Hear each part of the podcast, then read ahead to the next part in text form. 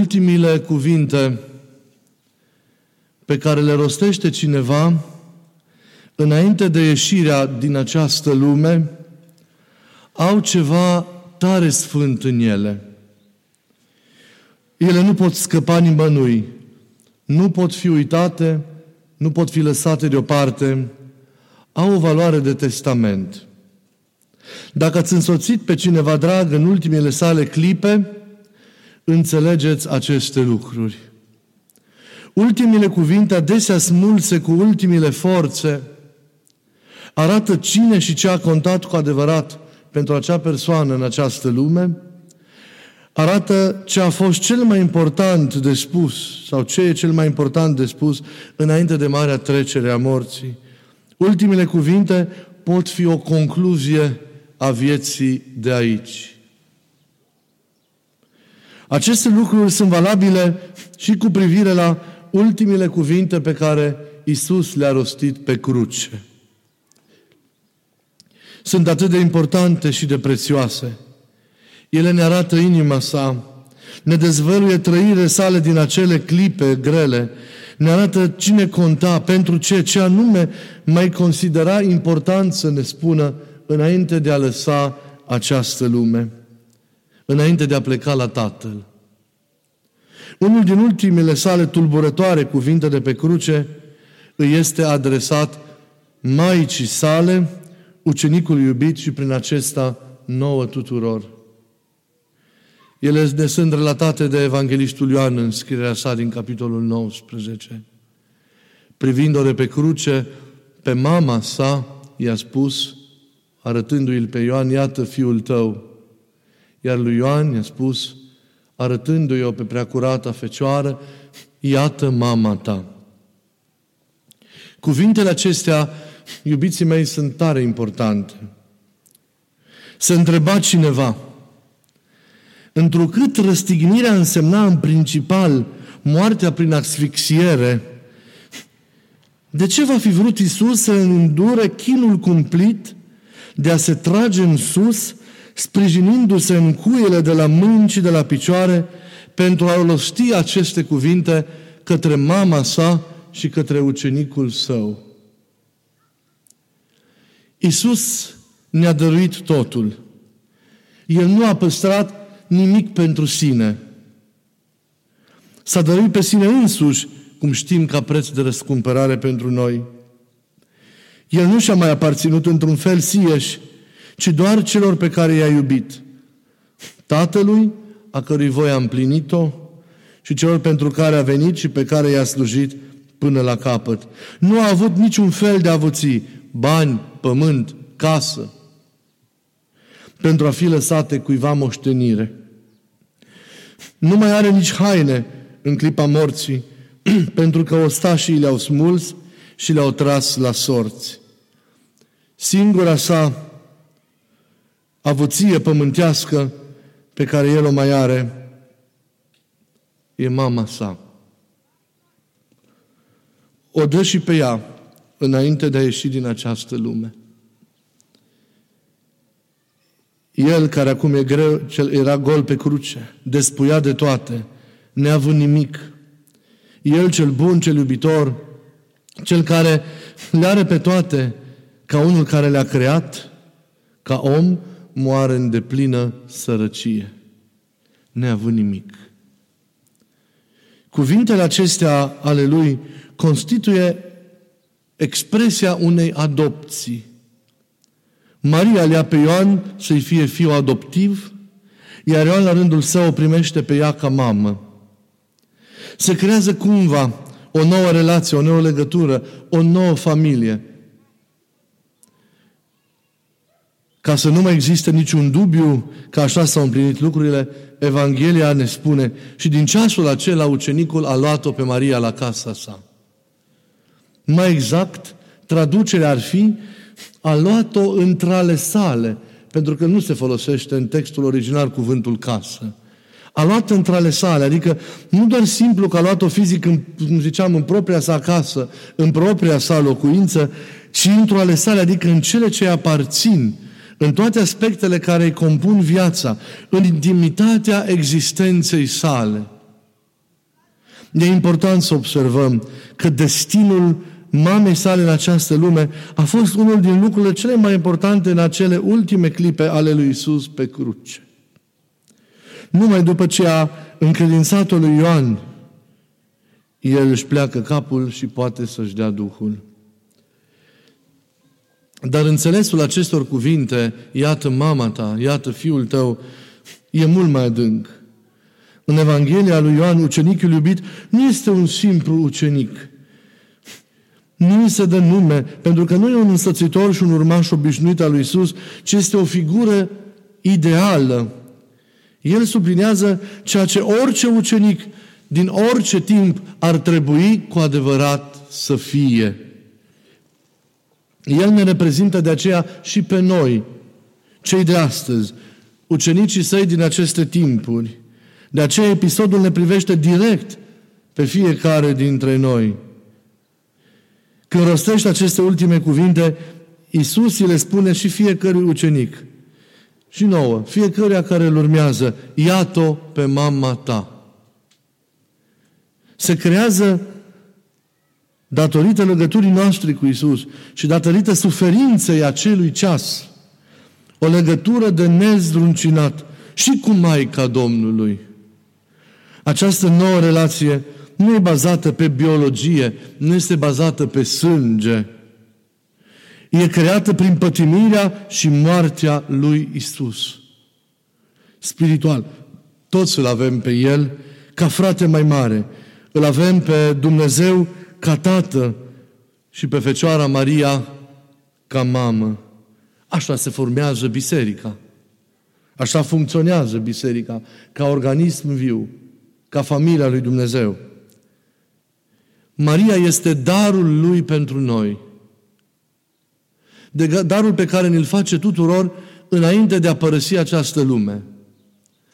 Ca toți să găsim în Maica sa o mamă care să ne înțeleagă, care să fie cu noi mereu, care să ne asculte, care să ne ocrotească, care să ne ducă rugăciunile la cer, care să ne, să ne însoțească pașii nu doar prin anotimpurile însorite ale vieții, ci și prin încercările grele, care să ne ține de mână și în clipa morții, așa cum l-a ținut pe însuși Fiul Său și l-a ajutat în marea sa trecere, pentru că dragostea ei a avut-o el ca întărire în acele clipe și prezența iubitoare a ucenicului și a Mariei Magdalena și a celorlalte femei care priveau, cum zice Evanghelia, de departe.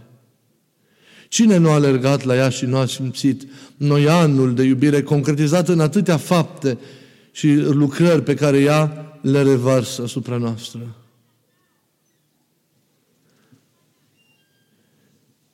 Zicea cineva atât de frumos.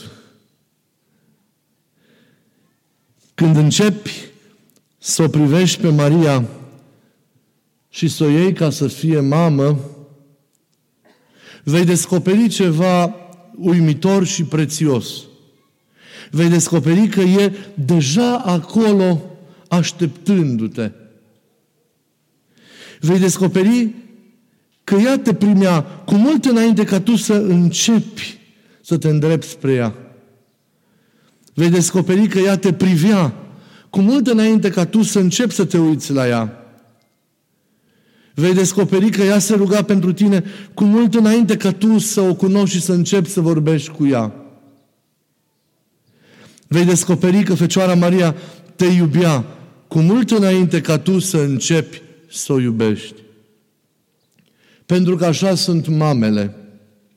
Când o mamă dă naștere unui copil, ea îl vede cu mult înainte ca acel copil să deschide ochii și să o vadă pe ea. Poate de aceea Iisus îi se adresează mai întâi ei. Iată fiul tău. Și Maria îl privește în acea clipă pe ucenicul iubit înainte ca acesta să o privească și să se uite la ea ca la o mamă. Același lucru, iubiților, se petrece și azi. Maria e vie. S-a mutat de pe pământ la Fiul Său. Și trupul Său e acolo sus, pentru că nu se cădea ca trupul care a dat viață Fiului Dumnezeu făcut om să vadă stricăciunea. E cât se poate de vie în împărăția cerească. Ea gustă deja slava învierii acolo și noua creație. Și ea ne privește pe fiecare dintre noi în parte. Pentru că duhovnicește, prin harul Fiului Său, stând lângă El, e și aici împreună cu noi. E în mijlocul nostru. E aproape de inima fiecăruia dintre noi care astăzi am venit în curțile Sfântului ca să facem pomenirea adormirii Maicii lui Dumnezeu. Ea și acum în această seară ne primește și te primește și se roagă și te iubește. Chemarea pe care Isus ne face este ca și noi să o primim într-o ale noastre. Să o introducem în intimitatea vieții noastre. Acolo unde noi trăim, acolo unde trudim, acolo unde iubim, acolo unde ne ostenim. Să facă parte din biografia noastră. Să avem mereu ca sprijin și ca întărire. Și cu ajutorul și cu binecuvântarea ei să mergem mai departe și în viața spirituală și în relațiile dintre noi și în fiecare capitol al, al, al vieții. Cuvântul Lui ne privește așadar pe fiecare dintre noi și ni se adresează fiecăruia dintre noi. Se adresează inimii noastre în această seară. Iată mama ta. Să ne deschidem inima și să o primim poate cum n-am primit-o niciodată și să o privim cum poate niciodată n-am privit-o până acum. Să ne apropiem de ea cum poate niciodată n-am făcut-o până acum. Să iubim cum n-am iubit-o niciodată până acum. Să avem acest curaj. E sprijinul pe care îl dă Fiul ei. E darul pe care ne-l face. Ca ajutați de ea să ducem mai departe povestea vieții noastre în toate aspectele ei. Și mai ușoare și mai grele. Ea este cu noi și împărtășește viața să ne ascunde ea pe toți sub acoperământul ei și să ne poarte pașii prin această lume și să ne ducă Fiului ei în cer. Până atunci să mijlocească mereu pentru noi și să ne ocrotească în fiecare clipă și în fiecare moment. Sunt atât de recunoscător că am putut să ne întâlnim în acest ceas de seară aici în curtea mănăstirii noastre pentru a face privegherea sărbătorii care este deja deschisă, adormirea Maicii Domnului. Cum mai este numită această sărbătoare Paștile Verii. Pentru că în celebrările care s-au făcut în această seară și în vecernia cu litie pe care noi mai devreme am făcut-o în biserică și în Utrenia cu prohod de acum, vedeți, am cântat adormirea ei. Momentul ieșirii sale din această lume. Și am așezat simbolic epitaful în mormânt voi veți veni în timpul ceasului întâi pe rând, pe rând, ca să, să sărutați epitaful, să sărutați trupul ei și apoi veți merge la casele voastre în liniște, continuând rugăciunea. Și mâine dimineață vă veți întoarce din nou și nou veți mai găsi aici. Veți găsi altarul liturgiei. Pentru că ea nu mai e în mormânt. Ea s-a înălțat la Fiul Său cu totul pentru ca să petreacă în slava în care și noi, dacă bine vom urma pe pași, pe, după pașii Lui și după pașii ei, unde și noi vom ajunge. Seara aceasta este pătimirea finală și crucea ieșirii din această lume, dar și odihna așezării Sfântului și iubitului Său suflet în mâinile Fiului Său. E noaptea întâlnirii cu Fiul Său. Iar mâine este celebrarea învierii sale, adică așezării sale în slavă, de unde mijlocește pentru noi și ne trimite mereu binecuvântările sale. Suntem în curtea Sfântului. E bine să nu uitați câtă legătură a avut Sfântul Iosif cu Maica Domnului. A trăit în Muntele Sfânt, într-un loc închinat Maicii Domnului, numit Grădina Maicii Domnului. În icoana sa, Ați văzut cea mai veche care există deasupra mormântului, e reprezentat vorbind în rugăciune cu Maica Domnului.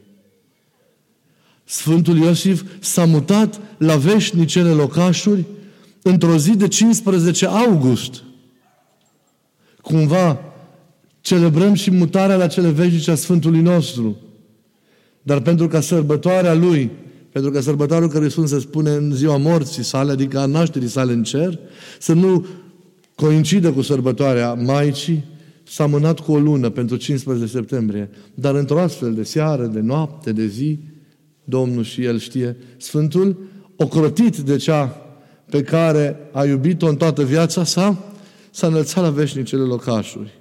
Nu întâmplător, în urmă cu aproape 10 ani, am descoperit că hramul Bisericii Mari nu este înălțarea Sfintei Cruci, cum știm. Este adormirea Maicii Domnului. Deci Biserica Mare, în care noi zilnic celebrăm liturgia, în care zilnic frângem pâinea și ascultăm cuvântul, este închinată, locașul este închinat Fecioarei. Bine ați venit la unul din hramurile mănăstirii. Și să nu, să nu uităm, pentru că nu avem voie să uităm, că Maica Domnului a venit aici, în urmă cu câțiva anișori, să-L viziteze pe Sfânt, să ne viziteze pe noi prin brâul Său. Un moment, unul din marile momente de har ale deceniului acestuia care s-a scurs de existența al mănăstirii. Nu avem voie să uităm acel 4 octombrie în care acum câțiva anișori Maica Domnului a venit aici. Singura mănăstire din Arhiepiscopia Timișoarei, singurul loc în care a intrat. A înconjurat bisericile, a fost primit în aplauzele, florile și baloanele a sute de copii, în muzica fanfarei militare, în aplauzele și lacrimile și rugăciunile atâtor preoți, atâtor călugări, atâtor maici și atâtor credincioși care, deși timpul scurt, a fost o zi când s-a anunțat, au venit într-un mod atât și atât de numeros, de mare. Maica Domnului a fost aici. După cum Maica Domnului e și aici în această seară. Să simțiți prezența ei tainică din acest loc pe care îl ocrotește și îl iubește. Ați văzut de ce? În chip special. Vă veți închina îndată, în liniște, doar câte doi, trei, așa cu distanță. În restul rămâneți, ascultați ceasul unul care se face, vom mai cânta câteva cântări Maicii Domnului și în liniște vă închinați, vă rugați, sărutând de pitaful cu conștiința că sărutați preasfânt trupul Său. Eu vă mulțumesc pentru dragostea cu care ați venit și în această seară, pentru răbdarea pe care ați avut-o și vă doresc să aveți o noapte liniștită, cu pace, cu har de sus, cu miresme de cer în inimă, mijlocită de mama noastră, pe care cu toții, cred că un pic am redescoperit-o altfel în această sfântă rânduială de veche. Să o primim cu toată inima și a să ne ocrotească și să avem mereu binecuvântarea ei. Maica Domnului să ne ajute în toate. Amin.